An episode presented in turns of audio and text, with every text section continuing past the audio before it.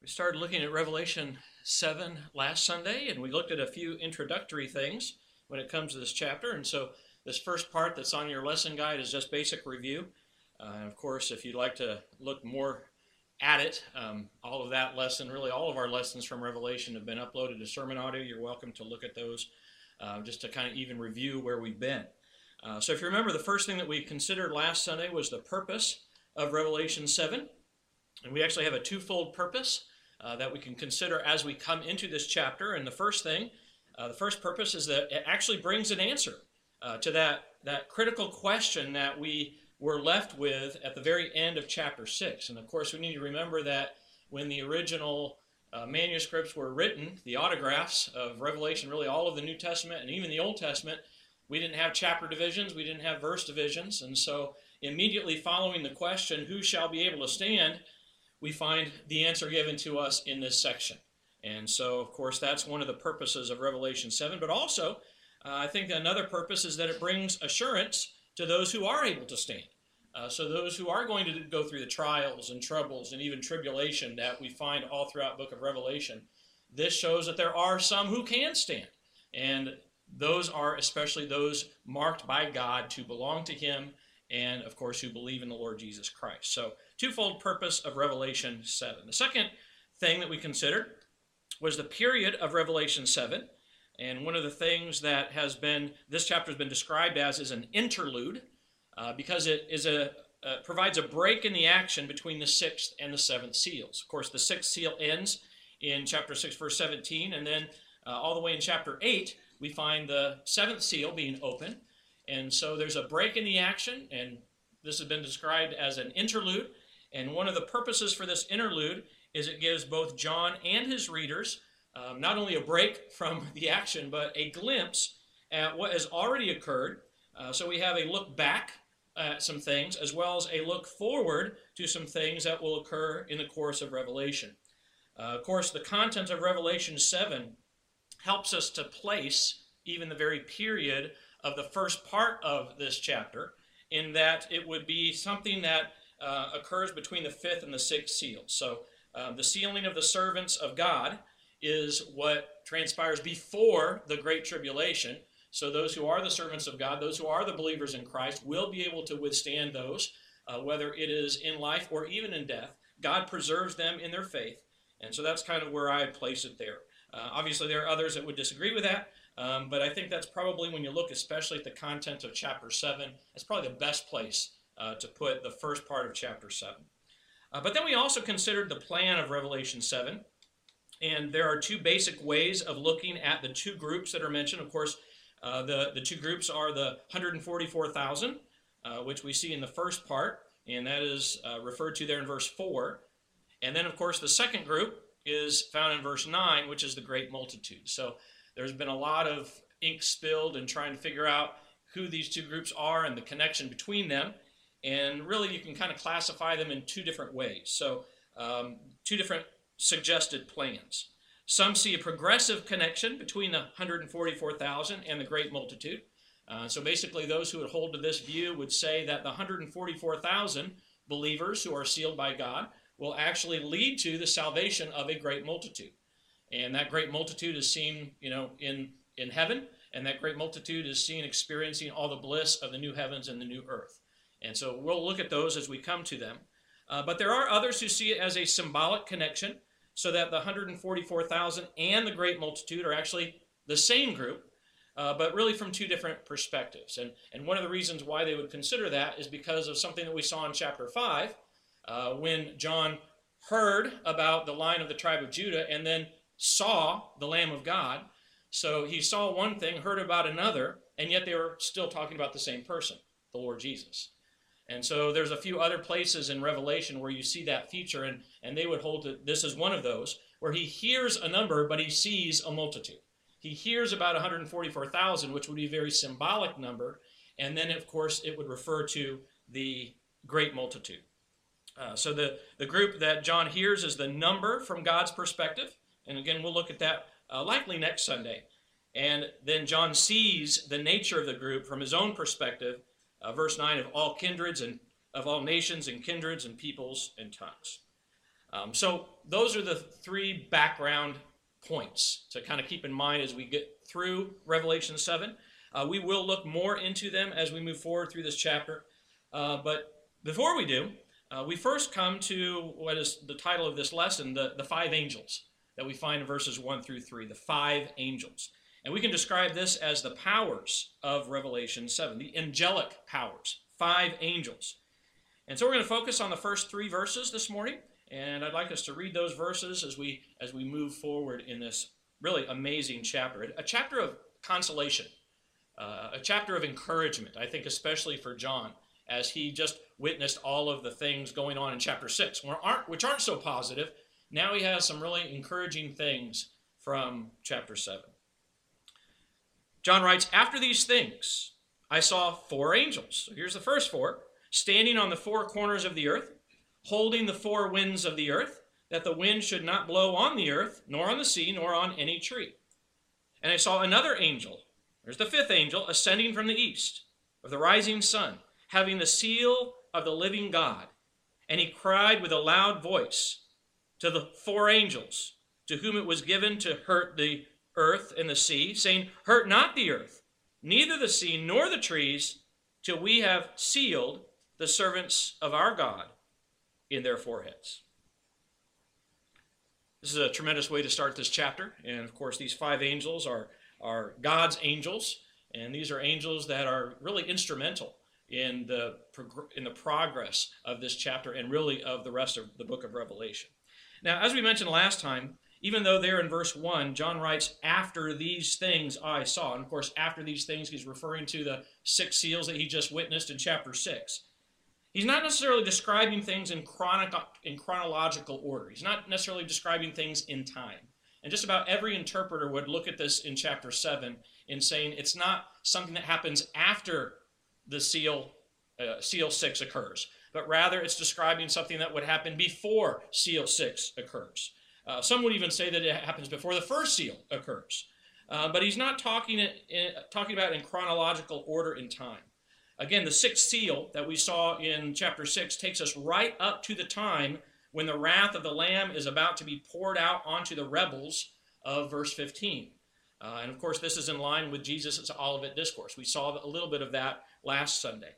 So, the sealing of the servants of God here in verse 3 and the great tribulation that is described for us in verse 14 of this chapter would take place at some point before the events of the sixth seal.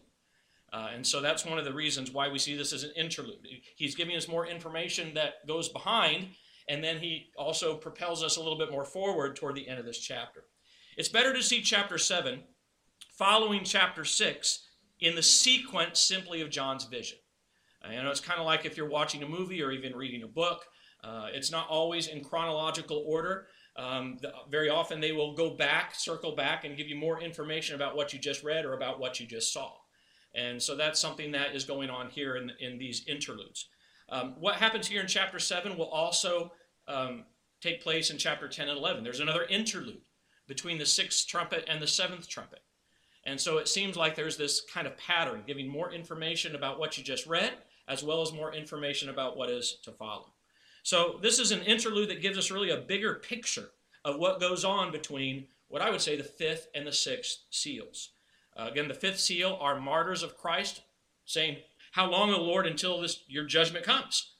And the Lord says, Wait a little longer until your fellow brethren who are to be killed will join you. And chapter 7 shows us who those people are. And so, again, that, that's where I'd place chapter 7, or at least the first part of chapter 7, uh, between the fifth and sixth seals. So, what does John see next in his vision? Again, verse 1 describes the four angels, right? The four angels. I saw four angels, and, and note the prominent placement of four in this verse, all right? We find it several times. I saw four angels standing on the what? Four corners of the earth, holding what? The four winds of the earth. So, four times, or we have four, three times in that verse that the wind should not blow on the earth, nor on the sea, nor on any tree. Now it is clear that these angels are true angels. Uh, they, they are the true messengers of God. They are the true ministering spirits of God. Now, we have angel earlier in this book, and, and we're not so sure. You know, when we're talking about the angels of the churches, the seven angels of the churches, are they really angels? Or are they just the messengers of God in this world? Are they perhaps the leaders and the pastors of the church? Um, we're not too certain there in, in those first seven angels. Here we're pretty sure. These are true angels, true ministering spirits of God that you know God is using to do his work in this world. And of course, four is a very prominent number associated with these angels. Uh, again, we f- find the four angels, four corners, four winds. Four is a common number in Revelation to describe something that is complete in what we can describe as a global scale. Now, there are other numbers that tell us about completion. Uh, one common number is seven, right? And so, what's the difference between seven as a number of completion and four as a number of completion? I think, again, four describes something that's complete in a global scale, whereas seven describes something that is full and complete in a spiritually significant way. So, seven is a spiritual completeness, whereas four is more of a global completeness. Um, now, when we talk about spiritual, it doesn't necessarily have to be um, dealing with good spiritual entities, right? Because later on, we're going to find that there's a, a dragon that has seven horns. And of course, he clearly represents the devil, and, but it's still a spiritual symbol of just how evil he is. So, four and seven are numbers of completion. Four just simply brings it to earth, brings it down to our level, if you will. Um, so, if you remember back in chapter four, uh, we met the four living ones, those four beasts in the King James, there's better translated living ones, they're up in heaven and they seem to represent God's creation on earth. You know, we have one that looks like an angel, one that looks like a man, one looks like a calf, and one looks like a lion. And so we would consider those to be perhaps the most noble of God's creation. And because there's four of them, they represent God's creation on a global scale. Um, so again, this is a, a significant number that describes completion in this world. So, four angels, uh, this seems to represent God's complete and universal control over his creation. So, four angels in this world doing God's work for this world. All right. So, this also reveals to us the great power of these angels. Uh, they've been given universal power over the natural elements of this world that are represented by the wind. So that refers to their great power. I think this also is a reminder um, of something that we see all throughout Revelation. It's a reminder of the link between the physical and the spiritual. You know, a lot of times we are creatures that just believe what we see. Um, but we know as Christians that there's far more than what we see. There is a spiritual reality that is behind the visible reality that we are so familiar with. And so this is the case. I mean, we're familiar with the weather. My wife and I were talking on the way here, and we were talking about, you know, are we supposed to have, you know, more wintry weather, or are we going to have an early spring? And I said, well, what did the groundhog say, right? And she said, well, the groundhog didn't say anything because groundhogs can't can't talk. I said, well, what did the groundhog show then? Demonstrate. And I think you said it was supposed to be an early spring. So I'm going to go with that. I'm going to go with the groundhog. All right. So, but we know that the groundhog really has no power over the weather, right? But clearly, there's a spiritual reality behind the physical reality of even our weather, and that is God Himself. And these angels represent that power, represent that ability, and represent that universal power over these creation. Um, this is also a reminder of the link between the seen and the unseen. There is more than meets our eye in this world, in God's creation. Um, and of course, this is something we can only know by means of revelation. This book of Revelation gives us a glimpse into what is real, even behind what we think is real. And so that's where we see so much of the spiritual truth of Revelation. Um, there may be an intended contrast here um, between the four angels and the four horsemen in chapter 6. Um, some would see a link between those two, um, whereas the horsemen would unleash, you know, devastation, right? And here we have four good angels, and they're in control of that devastation. Ultimately, God Himself is still in control through these angels. So when you think about the four horsemen in chapter 6 and the horses, the different color horses, and you have the four um, angels. By the way, there's another feature of that four, right? Because the devastation that we find in, in the first four seals are on the earth and to the inhabitants of the earth, right? And so again, we see that wholeness on a global scale. But it shows us that whatever power the horsemen have over the world, God's people can be reassured that God is ultimately in control. And again, that is one of the main purposes of Revelation 7. Not just to uh, give the answer to that question, who shall stand, but to reassure God's people that God's still in control. But these angels, these four angels, have great power. This power is also expressed by what we can say is their great position. John sees them, and they are standing on the four corners of the earth. So again, we have the number four again, symbolizing the world as a whole. But just because corners are used, uh, the word corner in our in our thought is you know the, the the corner of a square or the corner of a rectangle, right? Um, in Hebrew and Greek, it's not just referring to, doesn't just have to refer to a corner, it can just also refer to the, um, the furthest bounds of something. And so that's probably the, the picture here. They're standing at the four farthest bounds of the earth. And what we see constantly through Scripture is not that our earth is flat. You know, there are people, believe it or not, that are still flat earthers. You know, they, they think that this world is flat. And they would take these four corners in a very literal fashion. But I think when you consider Old Testament and New Testament revelation, the idea is more the four compasses, the four points of the compass. You know, you've got the north, south, east, and the west. And so those would be the, fur, the four furthest bounds or the four furthest extents of the earth. Now, even from John's perspective, if he was in heaven witnessing all of these things, and I think that's probably where he is when he sees a lot of this in chapter 7, what would he have seen? He would have seen what even the people at the International Space Station are seeing right now, right? They, they see the Earth and they, they do kind of see that it's it seems flat to them, I guess. You know, they, they don't see the, the whole sphere, they're just seeing one circle of it.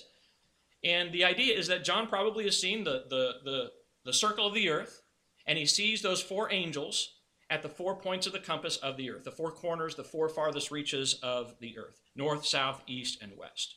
Now, we're not told how big the angels must have been for John to have seen them there.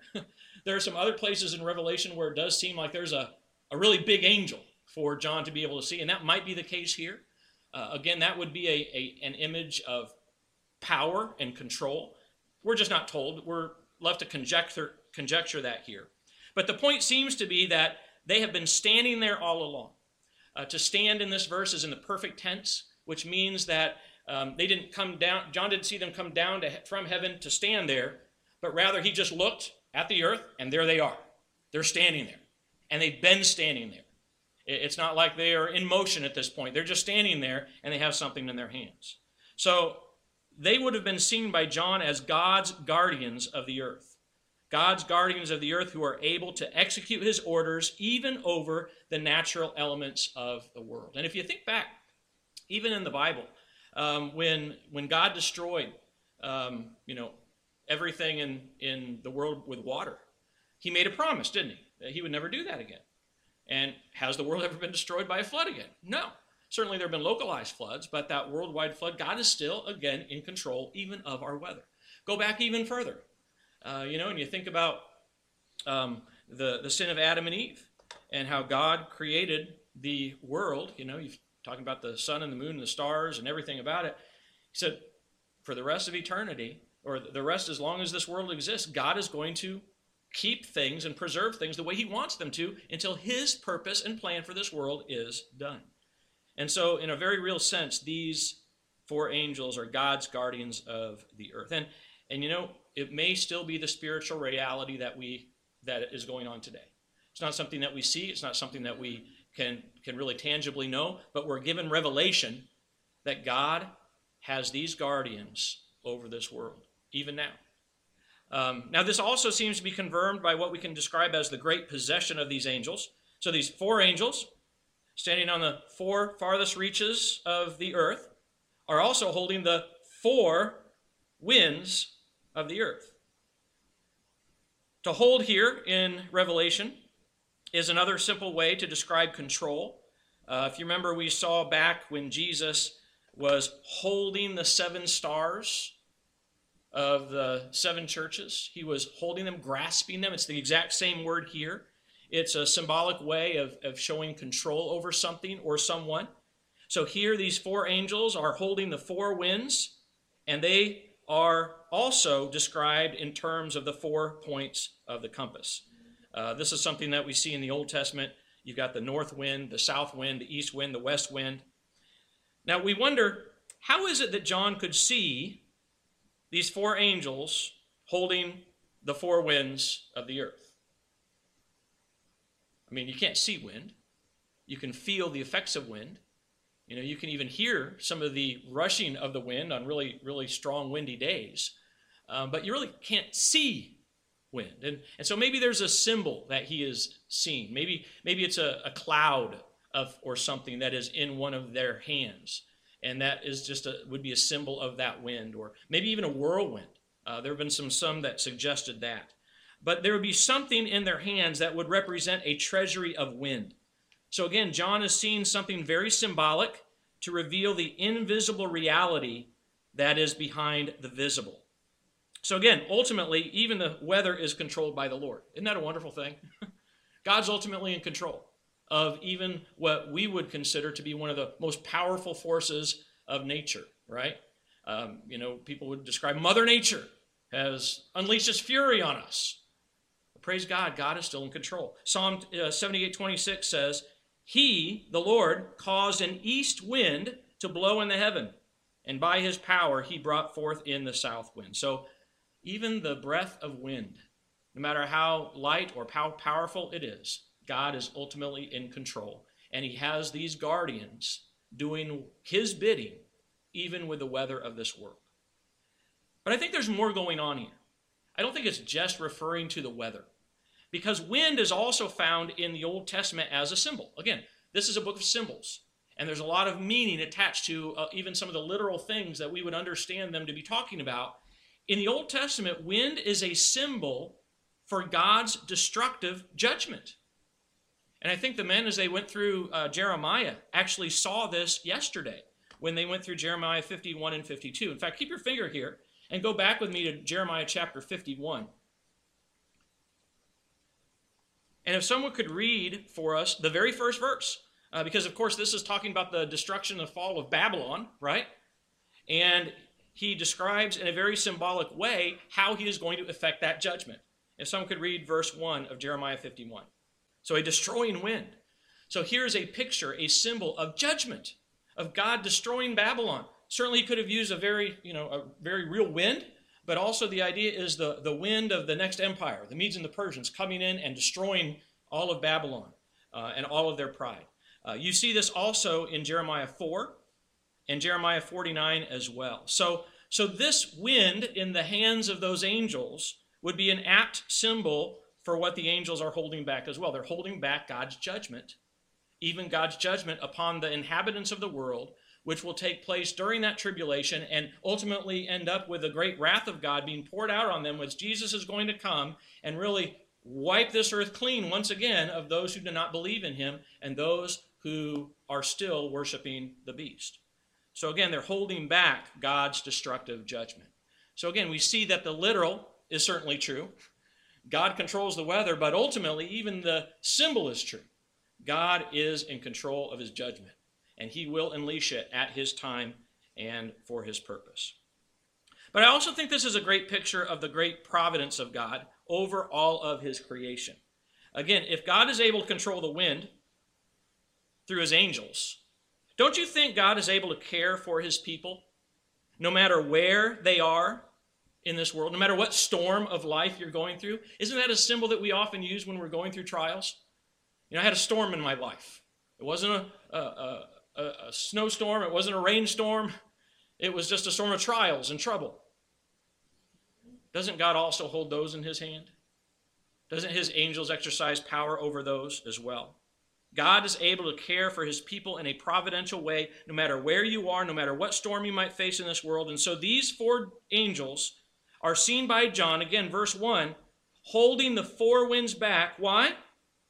So that this wind the wind that they're holding on to should not blow on the earth, nor the sea, nor any tree. Now, there is a switch between the plural winds that they are holding in their, in their hands, there in verse 1, and now we have a singular wind. The point is, it shows that everything in John's vision at this point is completely still, completely quiet. Not even a little wisp of wind blowing from any direction.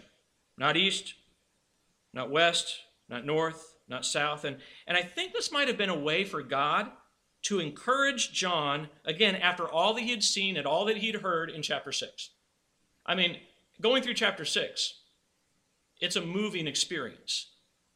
I mean, there's a lot of calamity, there's a lot of trouble, there's a lot of trials, there's a lot of difficulty, there's a lot of pain and sorrow that's going on in there. And yet, here we have a time of silence, a time of quiet.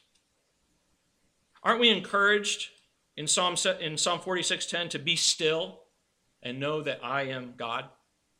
There are times in our life where we need to experience that quiet, that stillness knowing that God is in complete control of those times. Jesus himself in uh, Mark 4:39 was actually able to calm a storm, a literal storm, a real storm happening on the Sea of Galilee with just the sound of his voice. Remember all he had to say was peace. Be still. And what happened? It was still. And so again we have here the four angels, guardians of God's world and even the natural elements of this world and even God's judgment of this world. At this point, it's still. There's nothing else yet going on. But not just being a sign of peace for John, there's also a sense of foreboding. Okay, what's going to happen? Haven't we felt that before? Okay, everything seems great right now. I am being still and knowing that God is God, and I'm going through this time where it doesn't seem like any issues are happening, but something's going to happen. There's the calm before the storm, or maybe even the, the eye of the hurricane, right? So we already experienced some of the great calamities of chapter 6. You know, and if those are just general tribulations that are going on in this world right now, there's going to come a point in time where everything's going to seem still. No problems, maybe all peace in the world. And then we're going to find even more issues that we find. Um, so, again, calm before the storm. And I think this is the case because when you look at the first four trumpets, when they sound, in chapter 8, verses 7 through 13, the winds of the storm are finally unleashed. Because when those trumpets sound, what is affected? Well, first of all, again, look at verse 1. What are they holding? The four winds of the earth, so that the wind should not blow on what? Three things the earth, nor on the sea, nor on any tree. Now go back to go, go over to chapter 8, all right? So we're we're moving forward in the vision and we're coming to the seven trumpets. And if you look at verses 7 through 9, we find some of the trumpets being blown. And look at what they affect. The first angel sounded, verse 7, and there followed hail and fire mingled with blood, and they were cast upon what? The earth. And the third part of what? the trees was burned up, and all green grass was burned up. And the second angel sounded, and as it were, a great mountain burning with fire was cast into what? The sea. And the third part of the sea became blood, and the third part of the creatures which were in the sea and had life died, and the third part of the ships were destroyed. And so I think we see a connection between what's going on here in the holding of the winds to prevent that storm coming on the earth and the sea and the trees.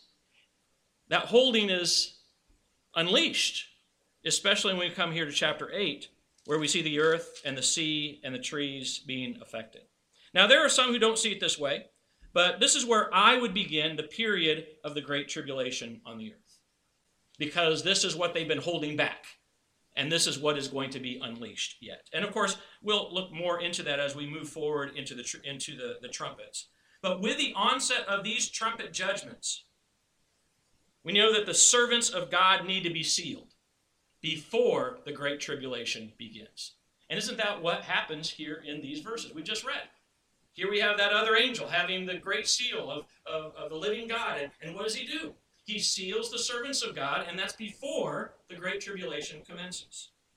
And so this holding it back will then be released, I believe here is referred to in verses 7 through 9, the, the first few trumpets. But I think that's also why the next angelic power that we come to is, and by the way, we're going to skip the purpose, all right? We'll come back to that one, all right? So we're going to go right on to another angel, all right? So skip the purpose of the four angels, because we're not given that quite yet in the flow of the passage. But here we have the other angel, and this is the fifth angel we come to in this chapter. John sees him in this vision, just like he saw the others. And now we have some of the same things described.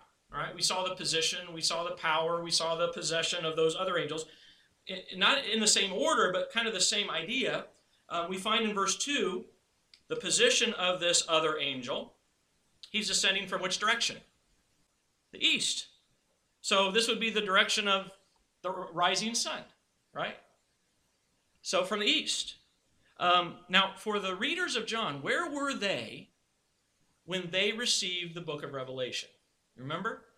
To the seven churches which are in Asia, which is what we've described today as modern day Turkey. All right? So, what is east of Turkey?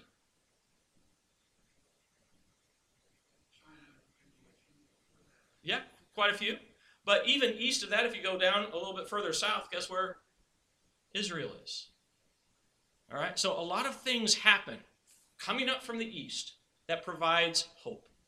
You know, especially if you're going through a great storm in the middle of the night. I mean, isn't that when all the tornadoes seem to like do their thing? How many people are so elated when the sun starts to come up out of the east? Because it provides just a, a sign of hope, a sign of help, a sign of now I can see what's going on. And that's kind of what would have happened for these churches of Asia. As they're considering all of these different difficulty thing, difficult things, they again hear something ascending from the east. Uh, there are other times in the Bible where the east is the direction and source from which blessing flows. Um, I like how Leon Morris explains it. He says um, in Genesis 2 8, Eden was in the east. So before the fall, Eden was the picture of great blessing because that was where God would meet with his people. He also says from Ezekiel 43, it was from the direction of the east that the glory came to the temple. So again, the direction and source from which blessing flows. And then uh, in, in the Gospels, in Matthew 2, the wise men came from the east with news that the Christ was born. So it's a, it's a common symbol of hope and help throughout the Bible. Um, but then also, like the other angels, John describes not just his position, rising from the east, but also his possession. Uh, what does he have in his hand? Having the Verse 2 seal of the living God. Now, um, I think Andrew and I talked about this even last Sunday. The word for seal here is the same for, word for all of the seals in chapter 6, but it's clearly used in a different sense. Uh, because in order to have a seal on a document in chapter 6, you have to have a, the imprint of a seal that is placed on that wax or placed on that clay. And so, even in our understanding, we know that seal can take on two different meanings. You've got the impression of what that seal is made, and then, of course, you have the insignia of that seal as well. And so that's the case here. Uh, the seal of the living God would be like a signet ring that would have been used by, by royalty, by kings, to make an impression on a wax seal. Um, again, this seal is not the is not the angel's seal, it's God's seal, it's God's signet. So again, the picture is that God is the king, God is the one in absolute control. Also, this is the only place in Revelation where we find God described as the living God. I Thought that was interesting. Now we know that that's something that we find all throughout Scripture, that God is a living God, but it's clearly to show that he is opposed to all of the other false gods worshiped by the world. God is the only one who is life, and he is the only one that can bring life to those who are dead. This description of God was probably meant to point back to Jeremiah again. Uh, Jeremiah chapter 10, verse 10. You don't need to turn there, but listen to what these words say. It says, But the Lord, Yahweh, the, the, the one true God, the creator God, the Lord is the true God, he is the living God and an everlasting king.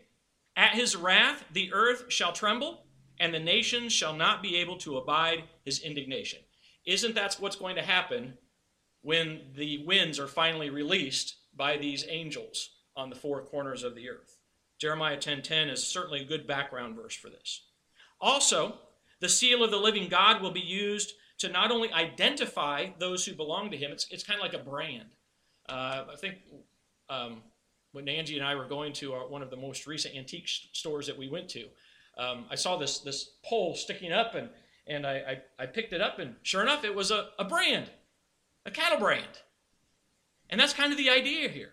It, you know, it's not putting an imprint on wax like we found, found in chapter 6, but rather an imprint of God Himself upon those who belong to him. And that's what a brand does. This cattle belongs to that farmer, to, to, to that rancher, to that person. Doesn't belong to anybody else. And so it happens to get lost, everyone will know who he belongs to.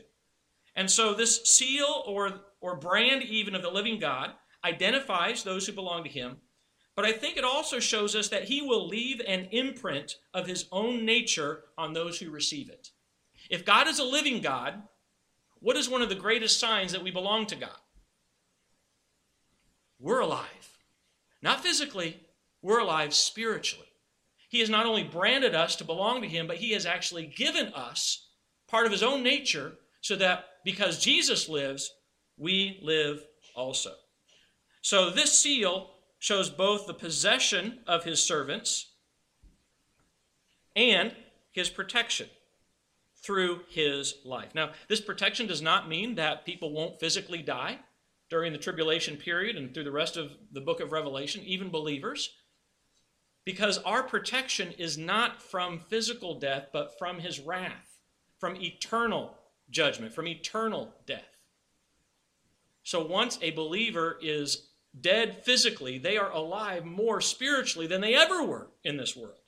So again, possession and real protection. And I think this too would have been a great comfort to John after all of the calamities that he witnessed in the first six seals.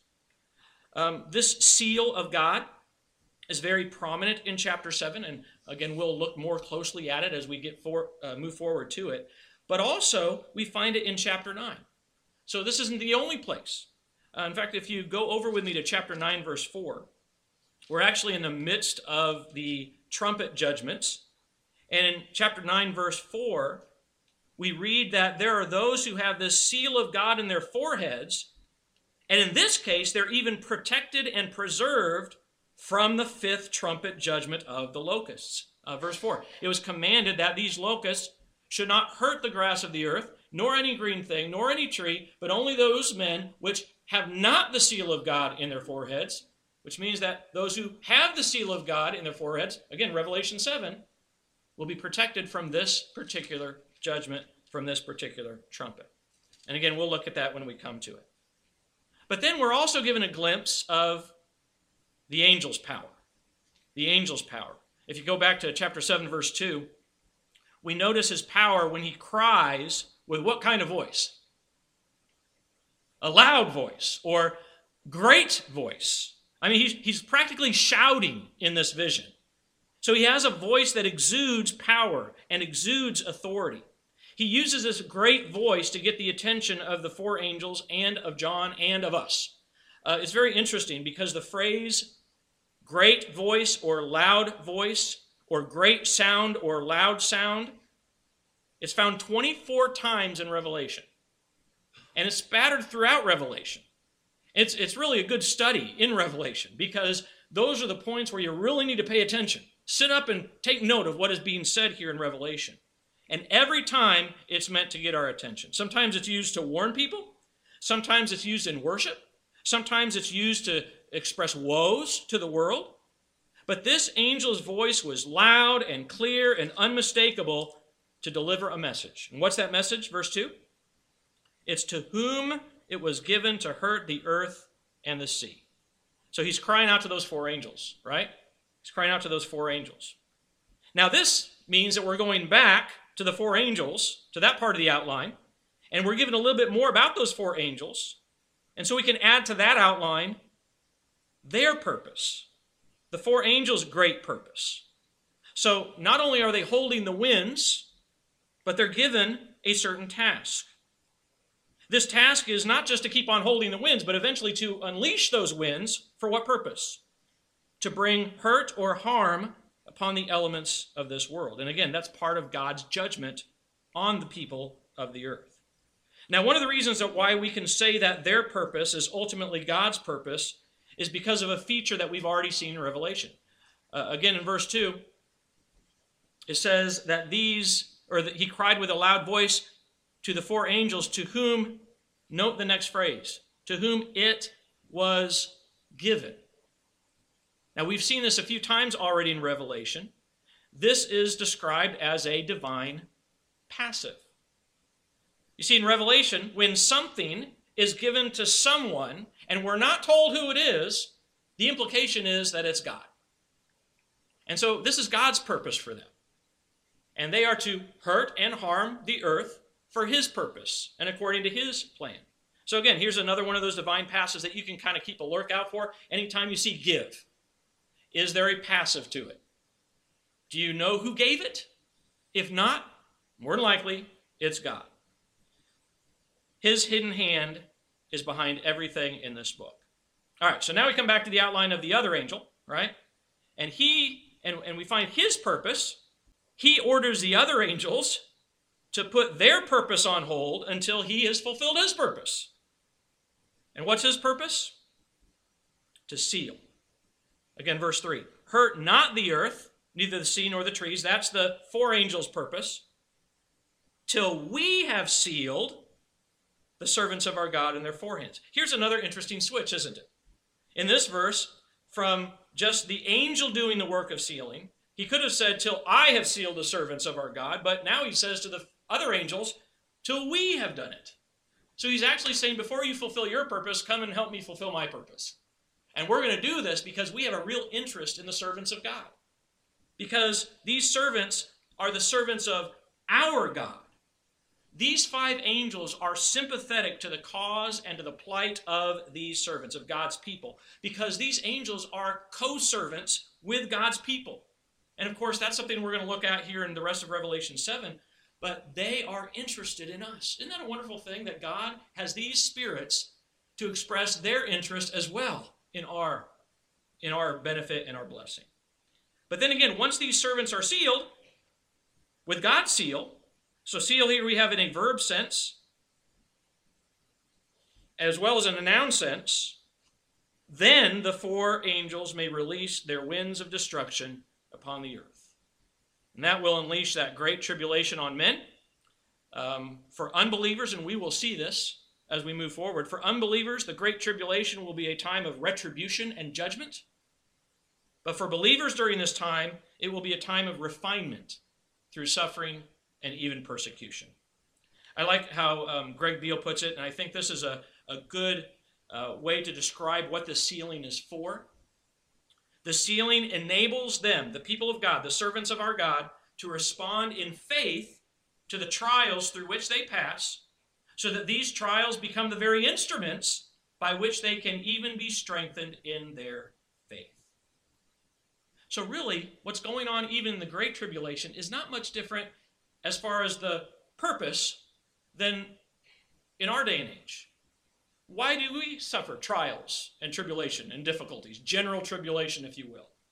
It's so that we would respond by faith in the Lord, who will help us through them, so that our trials become the very instruments through which our faith is strengthened. Isn't this what Paul said? You know, he talked about his thorn in the flesh. He prayed to God three times that he'd get rid of it, right? What did Jesus say? My strength is sufficient for thee. My grace is made perfect, or my strength is made perfect in your weakness. And so, again, that's what's going to go on there as well, certainly in a greater degree, but in the same way. And this leads us further to the angel's placement of the seal. Uh, we're going to end here. But the, the placement is, according to verse 3, where? In the, the foreheads of the servants of God. That is a common symbol for consecration in the Bible, the foreheads. Um, we can look at several places in the Bible, but Um, we also find it in Revelation eight times. This is the first time that something is placed on somebody's forehead. uh, we find it again in, in some of those other passages I think I listed there. The background for this seal on the forehead is actually from Ezekiel. Uh, we'll look at that next time because there's some really fascinating parallels between the sealing of God of his servants in Ezekiel and the sealings of, the sealing of the servants of God here in Revelation. But clearly, it's a spiritual reality that is visible to God, even if it's not visible to anyone else. So, what we see here is that God is reassuring his people that they belong to him. It is the seal of God that will enable his servants to persevere in their faith and remain consecrated and committed to the Lord through the time of tribulation.